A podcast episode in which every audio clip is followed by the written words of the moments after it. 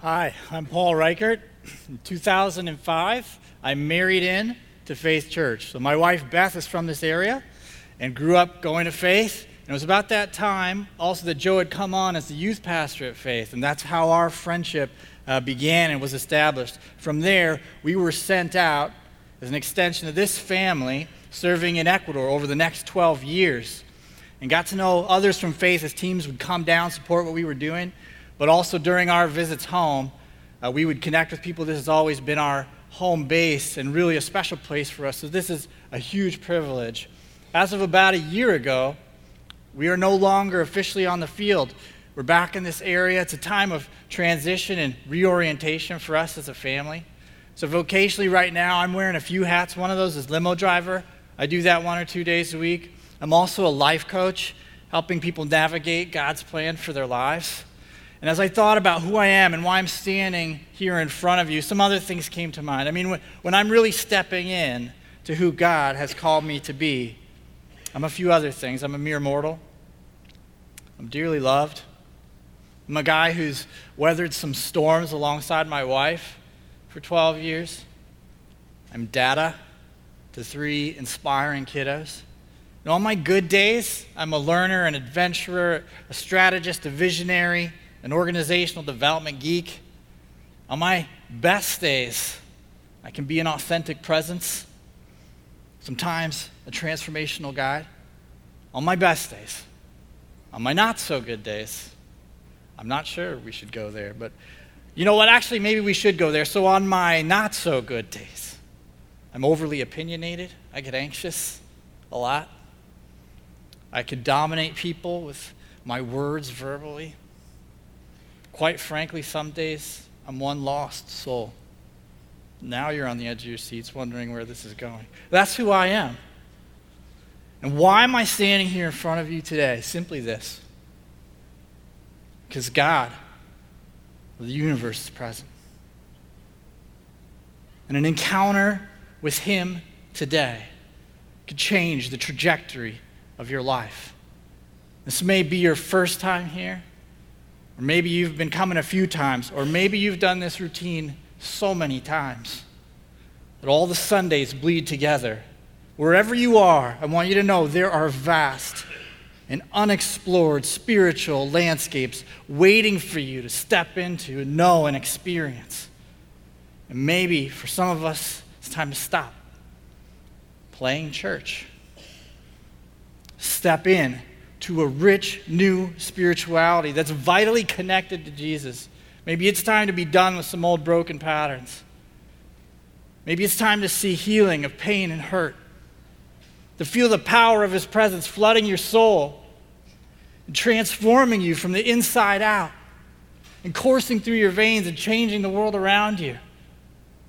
Maybe it's time to let go of a hollow religious experience for the adventure participating in a redemptive movement. Goes way beyond Sunday mornings and what happens in this building. And Jesus is calling us in to come deeper in with Him. And this reality I'm describing, it has a name. It's called the kingdom. And we're going to unpack that together today and the next two weeks. This is part one in the series, Deeper in Christ. The guiding question is that how do we go deeper in Christ? And at the core of this question, this incredible intersection. The God of the universe, the human heart, your heart, my heart. That's where it begins, that's where it grows, and that's where it comes out of. So, we're going to be looking at this parable called the parable of the sower. It's found in Mark uh, chapter 4 and Luke 8 and Matthew 13, and what we read in the, in the singing, the version in Matthew. And that's where I'm mostly going to be pulling from, but I'll be pulling from the other places too. So, what's a parable? A parable is just a story that through its imagery conveys and communicates a meaning, a truth for real life.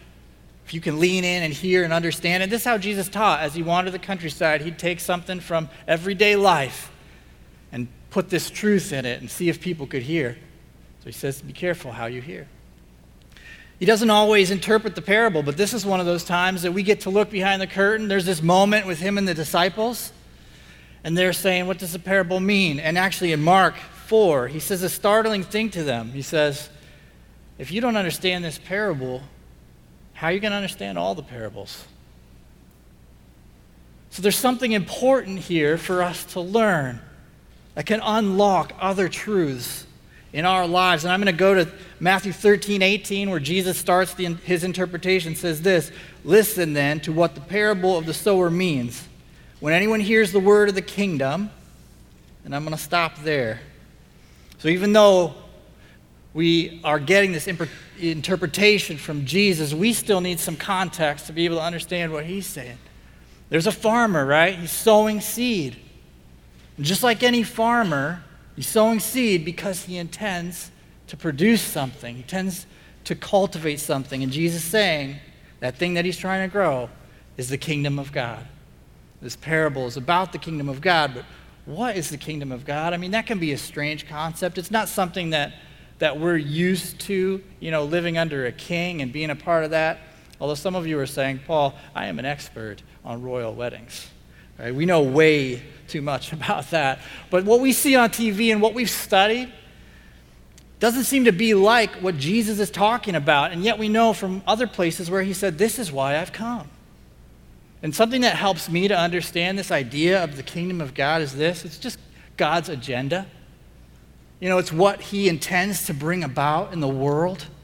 And he's bringing that about wherever that's happening and is aligned with his heart and his intent. There's the kingdom of God. And I want to lean on Tim Keller here, who's an incredible author and thinker. I lifted this quote from one of his sermons. Uh, you can find that link to that sermon and quote in the app. I'll just read it here. Jesus did not simply bring forgiveness of sins when he came. Did not come and simply say, "If you receive me, I'll forgive your sins." Jesus says, "I come to bring the kingdom of God." Forgiveness of sins is just the beginning, the foundation the start. The kingdom of God is nothing less than the power of God in heaven entering the world to heal every alienation and every brokenness in every dimension of human life, whether social or economical or racial or emotional or physical or psychological or spiritual. It's quite the agenda. And He's called us to participate with him in this. Here's how I would sum, sum this up the kingdom is God's plan to heal, restore, and redeem all brokenness. This is why Jesus came. Yes, he came to die on the cross and take on sin so that through him we can have forgiveness of sins. But this he does so that we can enter his kingdom and participate with him in this powerful new reality that he's bringing about. He started it, and one day will bring it fully into completion. That last day when he wipes away every tear from every eye. And we get to be a part of it. This is a big one. Salvation is only meaningful in as much as we participate in the reality that it makes possible. I'm going to read that again. Salvation is only meaningful in as much as we participate in the reality that it makes possible. What does that mean? If somebody, your friend or somebody hands you a ticket to the Super Bowl, and you could never have paid for that, and he gives you the ticket, he's made away, that's good news, right? It's good news, great news. only if I reorient my life to that. I have to cancel my plans, I got to go along or find a way to get there to the game and then really enter into the experience, right? Maybe tailgate for seven hours, eat some ridiculous food, deep fried Oreos, uh, go through the gates of the stadium, see the lights, hear the noise, the fans, E-I-G-L, right? And participate. If I just hold on to that ticket, what's the point? What is the point? By the cross, He's made it possible for us to participate and enter into this incredible redemptive movement called the kingdom. So, how do we enter it, and how does that power enter us? Through hearing. Through hearing. Jesus says the word, the seed is the word of the kingdom. And that word, word, is a loaded word. It's the logos. It refers to God's living and active voice. John was another follower of Jesus, and he began his account of Christ's life with these words. And I'd encourage you to look at the whole chapter of John, chapter 1, this week. In the beginning was the Word, the Logos, and the Word was with God, and the Word was God. He was with God in the beginning. Through him, all things were made, and without him, nothing was made that has been made ever. This is a look at Genesis, the beginning, the first book of the Bible. How did God bring the universe into being? There's God, and there's this darkness and void. And what does He do? He speaks. He says, Let there be light. And there was light. Here's what I want you to see God's Word creates what it communicates. God's Word creates what it communicates. I could sit here all day and say, let there be chocolate cake. You know, let there be chocolate cake. And we all know where that's going to land me. Hungry, frustrated, maybe in some sort of institute. But when God expresses his mind, when he speaks, creation follows. It does what he says. The exception, sometimes, the human heart. That voice that was in the beginning, that spoke the world into being, John says, the Word became flesh and made his dwelling among us. See, that voice has a name. His name is Jesus. And he speaks, even still, just like he did in the beginning. It's like God is standing there at the edge of our hearts in the darkness. He's saying, Let there be, like a farmer sowing seed. Let there be humility. Let there be gentleness Let there be self control. Let there be patience. Let there be generosity and kindness. Let there be love. In the depths of our spirit, He's calling forth this life. And this is His do- design for how He would cultivate the kingdom. His design is that His word would take root and bear fruit, that it would take root in a human heart and bear fruit in the world. That soil represents the state of our heart. And Jesus says the word of the kingdom is like a seed. I love this. It's so subversive, like a seed. This is not how earthly kingdoms grow, is it? Here you have the God of the universe who, just by thinking it or speaking it, can bring anything into being. And yet he doesn't coerce, he doesn't twist your arm. He doesn't come in with bulldozers and tanks and stake out his territory. That's how earthly kingdoms grow. No, he comes in like a seed, like a baby, helpless, some dusty manger, in corner of the world where no one would know. The Bible says his voice is a still small voice, like a whisper. It's like a seed, and yet it's remarkably powerful and it's powering the redemption of the whole world. And our job is to receive that word like seed falling into good soil. Luke 8:15 has this incredible description of the good soil. And I would love for us to memorize this together and I'm going to invite you to read it with me.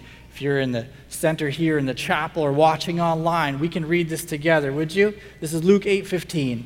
The seed on good soil stands for those with a noble and good heart who hear the word, retain it, and by persevering, produce a crop. Six characteristics of the good soil. Spend some time looking at that this week. The parable warns us of three dangers. See, because often the people who thought they were getting it, as Jesus spoke, weren't getting it at all. And the ones who we think weren't getting it and were outside his kingdom end up in the kingdom at the end of the story. So he gives us these warnings, and we're going to look at the first today and the others in the coming weeks. The first one is this Jesus says that some seed falls on a path. This is like the person who hears the word but doesn't understand it. And that word understand is also translated in many places as consider. We don't consider it, we don't pause to take it in. I wonder how many times we're missing what God is saying because that word can't penetrate the surface because the surface is hard and packed down. So we miss what God is saying to us. And if we want to go deeper in Christ, we've got to cultivate the habit of asking this question God, what are you saying? What are you saying? What are you trying to speak into my life right now? but it doesn't break the surface sometimes because of hardness. And I think there's two ways to look at this hardness.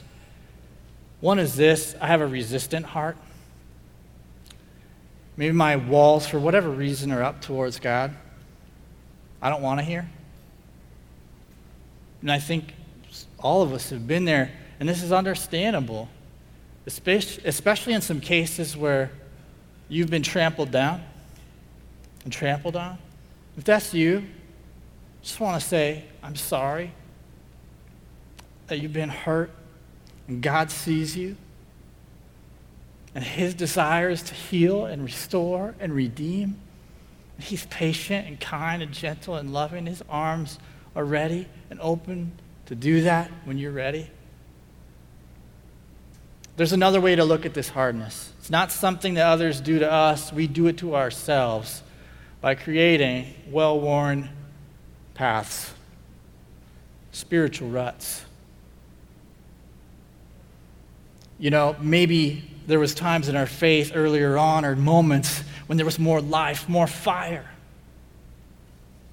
But somehow we settled into some motions and maybe found ourselves in a place where it's been a long time since we encountered the piercing power of God's presence deep in our hearts.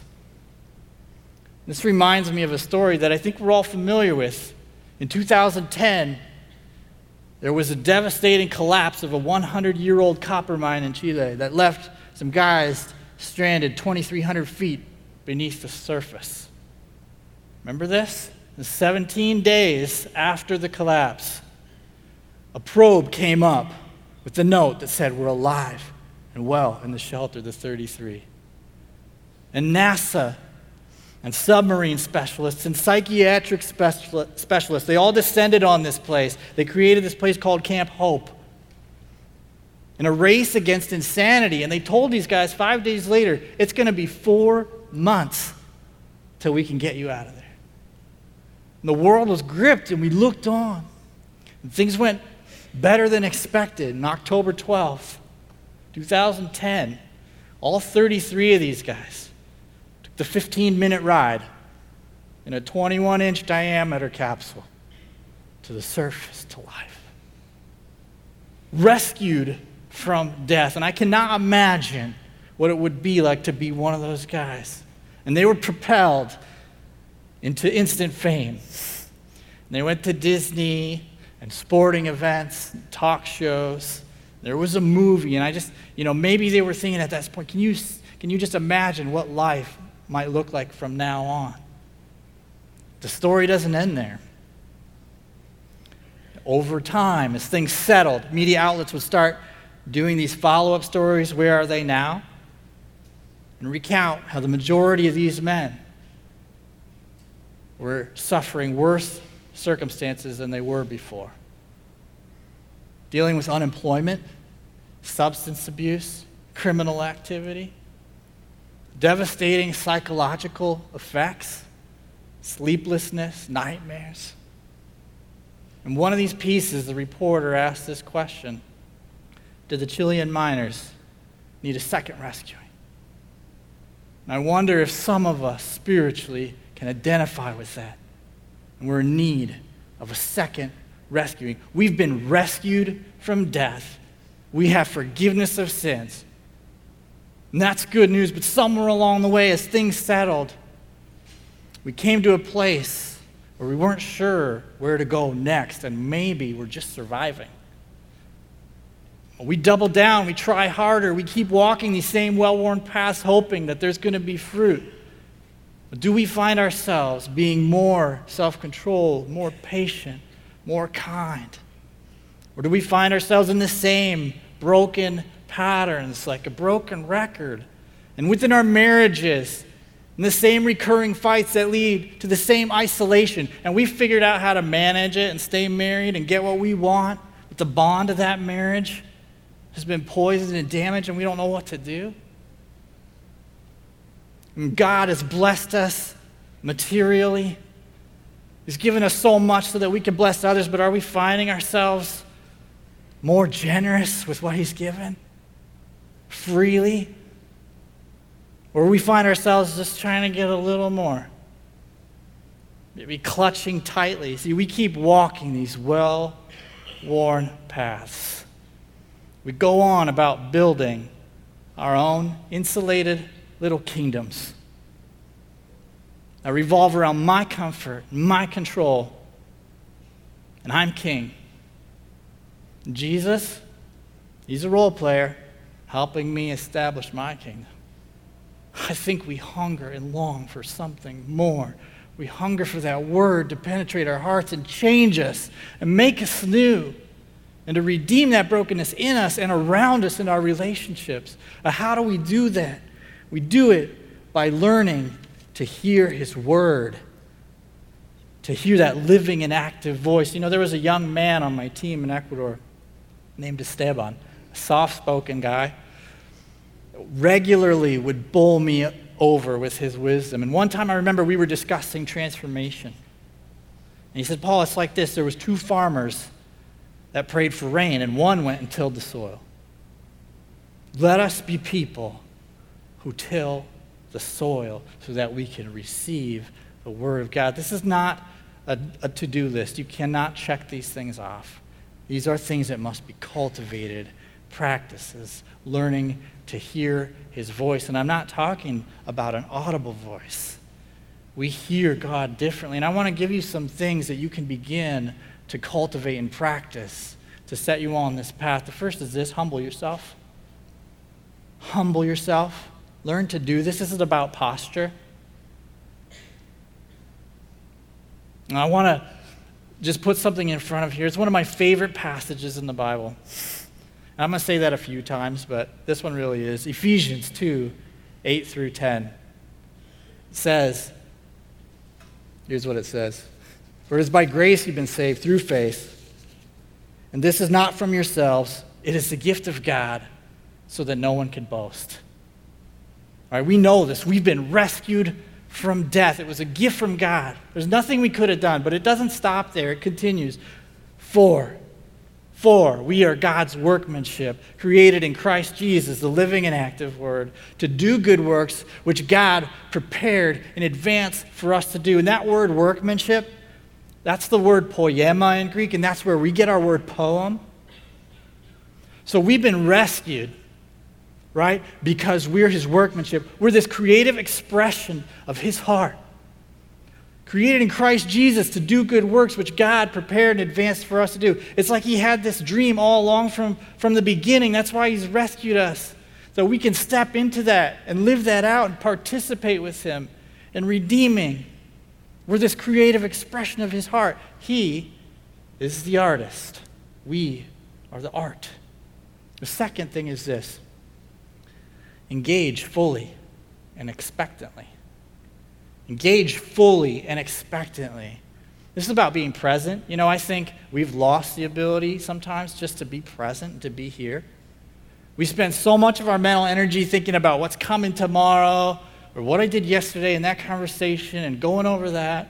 And we, quite frankly, spend very little time just here, right now, being. Where do you think and when do you think you will encounter God's voice? Yesterday? Tomorrow?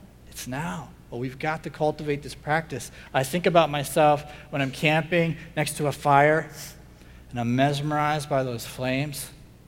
It just kind of draws me in. And sometimes music does this. It Just helps me be present and here.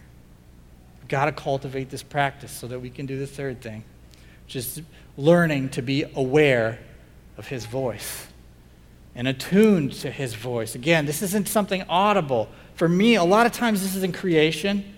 I mean, God is just impacting me with His power and His love. If I can be present and looking and expectant of that. And this reminds me of a time my daughter, I think she was three years old, um, we walked outside someone's house, and it was the first time she saw the sky just lit up pink and orange and all these colors. I just, I, this is like etched in my mind. She says, Daddy, the sky is pink. Jesus loves me so much. Are we there? Do we see that? It's all around us all the time to tune into that and hear from Him, His love through creation but also through Scripture. But let me tell you something if we want to go from reading the Bible to encountering the living and active word, we've got to stop treating our Bibles like a math textbook. It's not what it is, it's an expression of his heart. It's not opaque ink on a page, it's a window into that heart. A mirror into our own souls. We've got to tune in to his voice. Don't blow through chapters and chapters and chapters. Let it sink in and consider it for a while. Also, when we pray, we do well worn paths, right? I want to share this resource. I feel like everybody should have it. It's a book by Richard Foster, and there's a link in the app. It's called Prayer. I'm just going to read you a few of the chapter titles. Prayer of Examen, Prayer of the Forsaken, Formation Prayer, Covenant Prayer, Sacramental Prayer, Contemplative Prayer, Intercessory Prayer, Authoritative Prayer there are vast and unexplored spiritual landscapes for us to know and discover, ways to encounter and hear God's voice. And even in our conversations, are we tuning in to what God is saying? Because guess what? God might use you as the channel and the instrument of his living and active word in someone else's life. But we've got to be tuning into that presence, into that voice and that presence.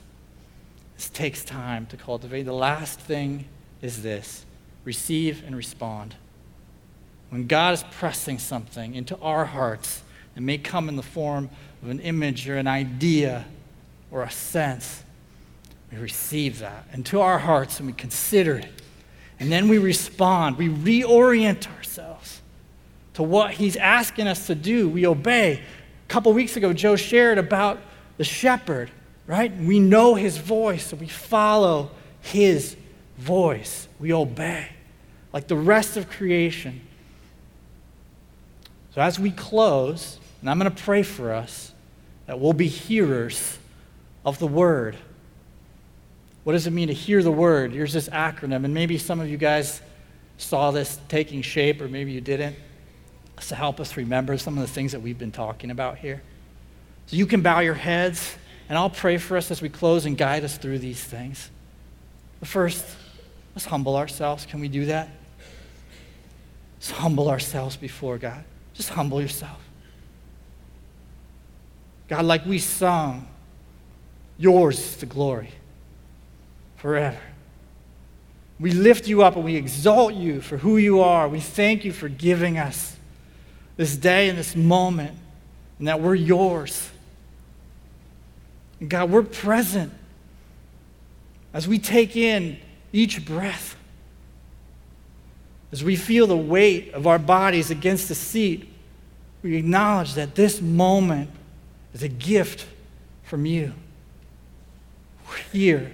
We want to hear your voice, Lord. Help us to hear it. Help us to tune in and sense what are you speaking to us, God? God, what are you speaking? When you look at our hearts and you say, let there be, what is that? Help us to get a sense of it. Lord, I pray in your grace that you would help us to receive that deeply and to surrender to that truth that you're calling us into. Lord, we praise you and we thank you that you have rescued us so we can participate with you in the redemption and healing of all brokenness, Lord. We pray this in the name of Jesus. Amen.